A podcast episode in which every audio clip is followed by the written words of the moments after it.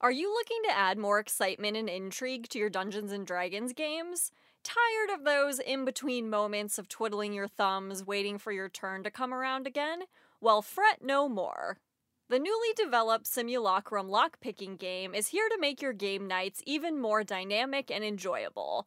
The Simulockrum is a magnetic lockpicking puzzle game with 16 possible combinations and comes with 8 lockpicks that are double sided.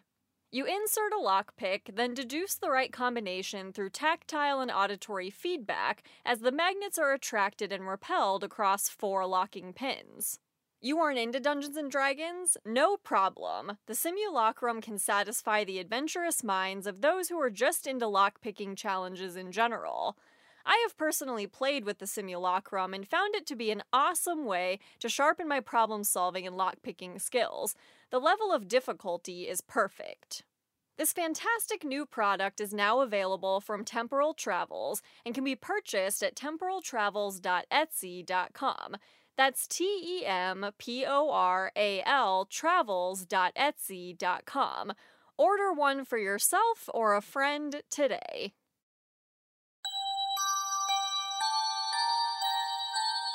Hey, Christmas lovers, welcome back to Holidays After Dark, the podcast that takes a look at the strange and fascinating sides of the mainstream holidays we all know and love.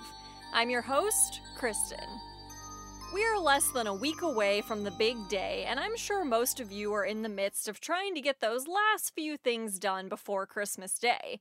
After all, there are always lots of cookies to be baked, food to be prepped, and last minute presents to be obtained and wrapped. This week always kind of feels like rounding the home stretch of a big race that you've been running for a couple months now, except the difference here is that it's a race I don't want to cross the finish line of. I live for the hustle, bustle, and busyness of the holiday season, and I will soon miss it once again. But while the Christmas season is still upon us, it got me thinking about some of the elements of this time of year that I cherish the most.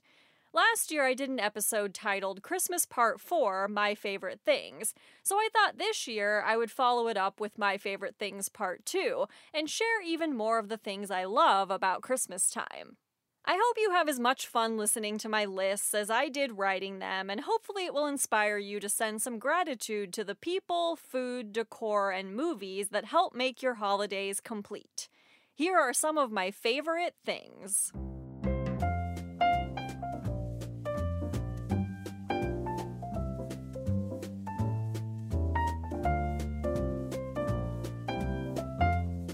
There are many different colors, color schemes, and patterns that have come to represent the most wonderful time of the year, and everyone seems to have a different opinion about which is the best. Some people, such as myself, prefer to stick to the more traditional Christmas colors, while others like choosing decor with modern hues such as blue, purple, and even pink. No shade, though, pun intended, as I, of course, encourage everyone to decorate with whatever colors your heart desires, this time of year and always. With that said, here are my top three favorite Christmas colors. In third place is silver. This modern metallic screams classic Christmas to me and manages to give both a warm and sort of industrial feel to my holiday decor. When I think of silver, I picture glistening snowflakes, Christmas tins filled with candy and cookies, the bells on Santa's reindeer, and the hooks that hang ornaments from evergreens and assist with making the trees look more beautiful than ever. I don't personally use tinsel on my tree, but the color silver definitely sparks some mental images of these shimmering strands draped all over branches this time of year. The way silver outdoor decorations shimmer in the sun and the way they reflect off freshly fallen snow really makes it a magical color that brings wonder and elegance to any Christmas landscape. In second place is the color green. Is there really a color more true to Christmas time than green? After all, it is the color of the ultimate Christmas staple, the evergreen tree. All year long, when I notice various shades of green, it feels like I use Christmas tree green as my baseline for comparison. There is something so warm and comforting about that dark shade of green. Green garland is one of my favorite Christmas decorations, especially when it's draped over a fireplace mantle or wrapped around a banister or the railing on a front porch. It always feels welcoming when a house has a string of garland framing the exterior and leading the way to the front door. Some other positive associations I have with the color green include Buddy the Elf's whimsical elf jacket, which is green and goes well with his yellow tights and white accents, and of course, the grumpy yet lovable Mr. Grinch. The Grinch's green fur is unbelievably recognizable and unique. It's ironic that being such a bold color, he stands out in a world full of who's when he spends most of the movie wanting to fade away and not interact with others. Another reason why I love green at Christmas time is because it is one half of the classic Christmas color duo green and red, which leads me to my favorite Christmas color red. The iconic Christmas images that pop into my head when I think of the color red are almost endless. Santa Claus's big red suit and hat are usually the first ones. I usually picture an old school image of him sitting in a rocking chair next to a big glowing Christmas tree and a roaring fireplace, sipping on a glass bottle of Coca Cola or holding a mug of hot cocoa. That scene instantly fills my heart with nostalgia and joy. Another character who springs to mind is Rudolph and his shiny red nose. He is just so darn cute. I love his story of overcoming adversity, and I love how unique and heroic he is. In the same way it guides the sleigh on a foggy night, that red snout certainly leads me right into the holiday spirit. I incorporate quite a bit of red into my holiday decor. I love putting red and white candy canes around the house and on my Christmas tree, along with lots of other red ornaments. I hang a couple of red stockings and just have a lot of other red decorations in general. Deeper shades of red are so warm, romantic, and mysterious, and it brings a level of elegance and refinement to any room, especially this time of year. Plus, as someone who usually wears all black, red, especially in the darker varieties, is an acceptable part of my wardrobe.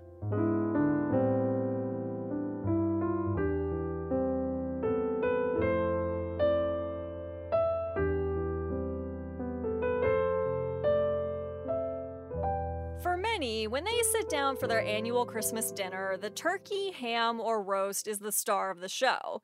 But for me, this meal is really all about the side dishes. While I do enjoy a nice cut of meat on a holiday, I honestly would be okay with foregoing the centerpiece altogether and just eating all the delicious sides. So here it goes. My third favorite Christmas dinner side dish is cranberry sauce, specifically the way that I make it. So I know there are a lot of mixed opinions, but a cranberry sauce that is shrouded in orange or other flavors is really a pet peeve for me. When I want to taste cranberry sauce, I want to taste cranberries, not some other fruit or heavy domineering flavor. When orange zest or juice is incorporated into the cranberry sauce, it takes over and is the only thing I can taste. So, because of this, I stick to the recipe on the back of the bag of fresh cranberries I buy. It's simply water, sugar, and the berries themselves simmered over medium heat until they break down, and then cooled, forming it into a jelly like sauce. It's the perfect mixture of sweet and tart, and I love it. I enjoy dipping my turkey or other meat into it. I like taking a scoop of mashed potatoes, corn, and cranberry sauce in one bite. It serves as the perfect enhancer for just about everything on the plate, and it wouldn't be a holiday meal without it. Second place when it comes to side dishes is classic green bean casserole. Much like cranberry sauce, I love the simplicity of green bean casserole. Green beans, cream of mushroom soup, and french fried onions nicely toasted are all I need. Also, this is the one time that I actually prefer to use canned green beans over fresh ones. The canned ones are already cooked and softer, which I find makes for a better texture in the casserole. Fresh ones often seem undercooked when used in this dish. Green bean casserole is just so savory and delicious and is the perfect side for this meal. I like scooping some onto the same bite with a piece of turkey, and it also reheats really well. One reheating trick I use to have crispy onions on top every time is to buy some extra and then heat up the casserole in the microwave while toasting some onions in the toaster oven to sprinkle on top. It tastes like it was freshly made every time. And now for the big reveal. My favorite holiday side dish of all time is mashed potatoes. It's hard to fully describe my love of mashed potatoes. I've been obsessed with them for as long as I can remember and have been fortunate to eat lots of good ones throughout my life so far. One thing I feel pretty strongly about when it comes to this wonderful way of preparing potatoes is the fact that only a few ingredients should be used potatoes, butter, milk, and salt. I know some people prefer doctoring theirs up and put things like ranch, cream cheese, or sour cream in their potatoes, but in my opinion, if they're made well, you don't need all that stuff. When it comes to potato choice, I've had wonderful mashed potatoes made from Yukon Golds and your standard russet potatoes, so that's a personal preference. The milk should preferably be warmed up in the microwave before incorporating it into the potatoes, and a stand mixer is ideal for creating the perfect amount of fluff. Even thinking about them right now, my mouth is literally watering. I eat plenty of mashed potatoes all year long, but at Thanksgiving and Christmas time, there is always something a little extra special about them that solidifies my love even more.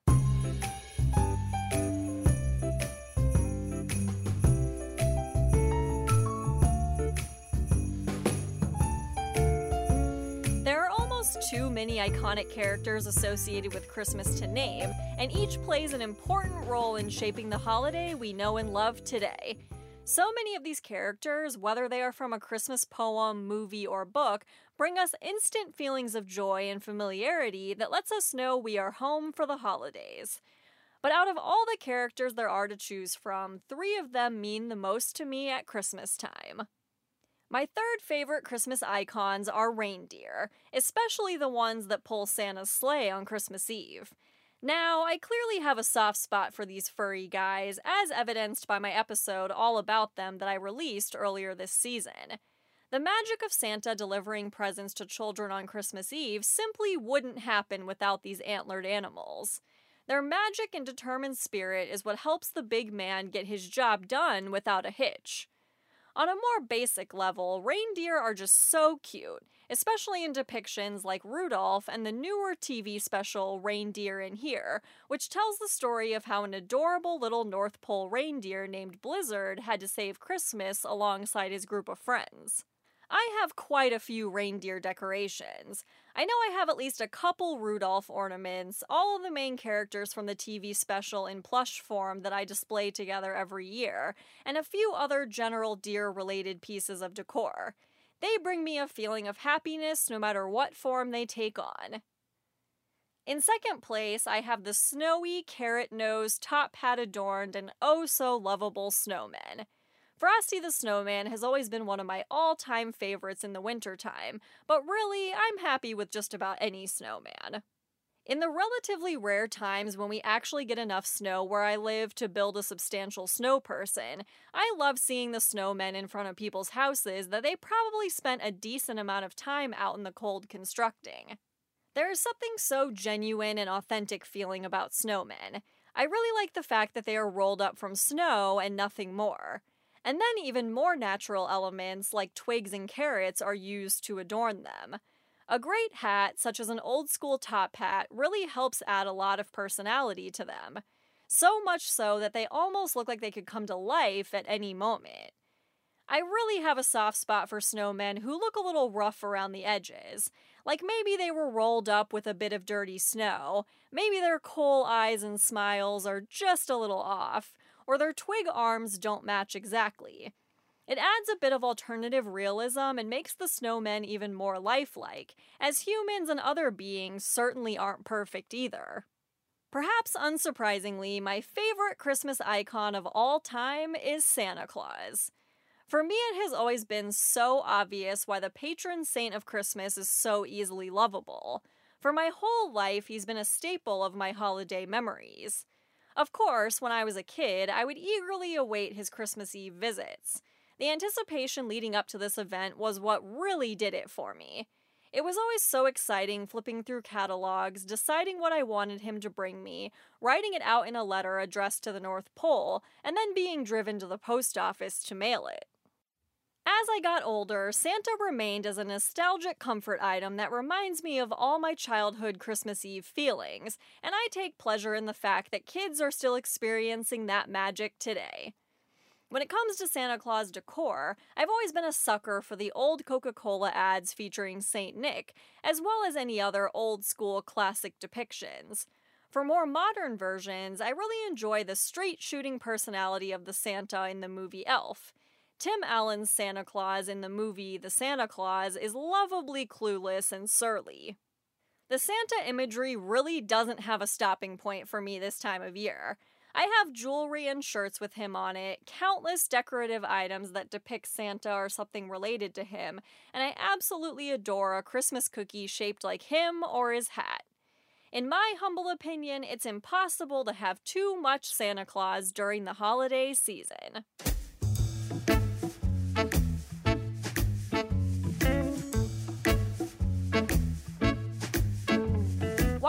Tons of affection for the lovable Christmas characters who have been a part of our celebrations for decades, I can also appreciate a few holiday villains that help bring so many classic Christmas stories to life. In third place, I'll put Professor Hinkle from the 1969 animated special Frosty the Snowman. Professor Hinkle is a not so good magician who rarely successfully completes the magic tricks he attempts. When a gust of wind carries his hat away and blows it onto Frosty's head, Frosty comes to life. The professor spends the rest of the movie in pursuit of his hat as Frosty and his human friend Karen attempt to get to the North Pole so Frosty won't melt. Upon finally catching up to them, the three get in a scuffle over the hat, which results in mean old Professor Hinkle locking Frosty and Karen in a hot greenhouse, which proves problematic since Frosty can easily melt. Frosty momentarily turns into a puddle, but is thankfully revived when Santa comes upon them and is able to open the greenhouse door. Santa then manages to change the professor's mean spirit when he threatens to put him on the naughty list permanently. By the end, Professor Hinkle feels guilty, sends out apology letters, and comes to be friendly with Frosty.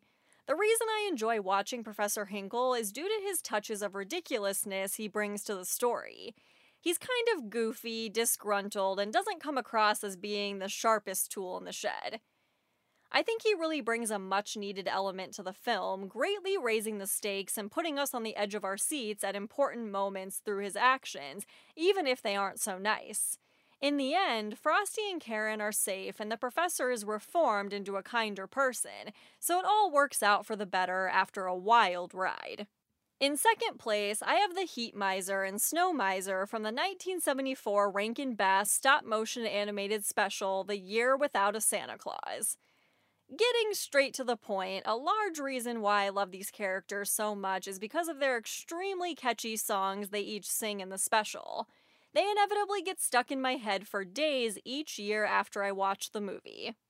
The Miser brothers control the weather, hot and cold respectively. In the special, they are the antagonists, indirectly placing Santa's reindeer Vixen, the North Pole, and even the spirit of Christmas in danger. However, through the power of their fear inducing mother, Mother Nature, they are able to resolve their differences and save Christmas. While the Snow Miser and Heat Miser are evil, they are also quite funny. Breaking into song about attempting to ruin the most important holiday of all has a unique sort of fun element to it. They represent the two extremes of weather we all experience quite well. The heat miser is loud and angry, much like the intensity of summer weather. On the other hand, the snow miser is more mild and somber. He almost seems polite on the surface, covering up his potentially underhanded motives. But with all of that said, perhaps neither one of them are actually evil. Rather, they are symbols of conflict, and Mother Nature represents the middle ground, or solution. It's a simple message that helps make them and this Christmas classic a true staple for me. And now, for my all time favorite Christmas villain, it's the Grinch. This may not be a big surprise, as I have a feeling he ranks pretty high on many people's villain lists this time of year. This big green fella is delightfully disgruntled, and the reasoning behind his disdain for society is oddly relatable for many people, helping to create a feeling of empathy for him. I also love anyone who has a cute dog as a sidekick, so seeing his antics with his loyal pal Max really ups my enjoyment level. My favorite rendition of the Grinch is actually the 2018 animated film, where he is voiced by Benedict Cumberbatch. This Grinch has a modern side to him, and I love the way his cave and the town of Whoville are portrayed. One thing that's always been funny to me about the Grinch is the way in which people seem to naturally gravitate toward him, even as he tries to be rude and shut them out. This is seen most obviously in his relationship with Cindy Lou Who. She can see right through his salty exterior and helps him come to realize the magic of Christmas. Clearly, his dog Max can see his good side too, as he truly is man's best friend, even when the Grinch isn't so nice to him. And in the 2018 version I mentioned, Mr. Bricklebaum truly believes the Grinch is his best friend and looks right past his tough, green, rude tendencies. The mean old Mr. Grinch is really just a wounded soul when it comes down to it, and seeing his heart grow and his love for Whoville and appreciation for the Christmas season explode at the end of the movie is touching to say the least. Well, that concludes my 2023 list of favorite Christmas things. Thanks again for listening to my show now and always. I wish all of you the most Merry Christmas and a very happy holiday filled New Year.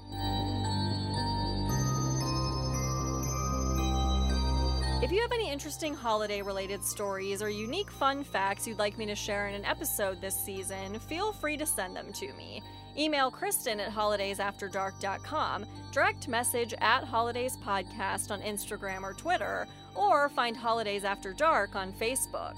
Also, don't forget to subscribe to the podcast so you never miss your dose of holiday darkness. A rate or review would also be greatly appreciated. Thank you to my sister Ashley for editing and producing the podcast. Today, I will leave you with some lyrics from the song You're a Mean One, Mr. Grinch. You're a monster, Mr. Grinch. Your heart's an empty hole. Your brain is full of spiders. You've got garlic in your soul, Mr. Grinch. I wouldn't touch you with a 39 and a half foot pole.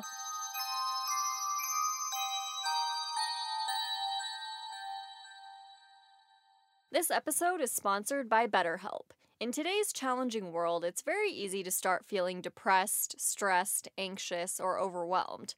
If you're experiencing any of these feelings, BetterHelp is here for you.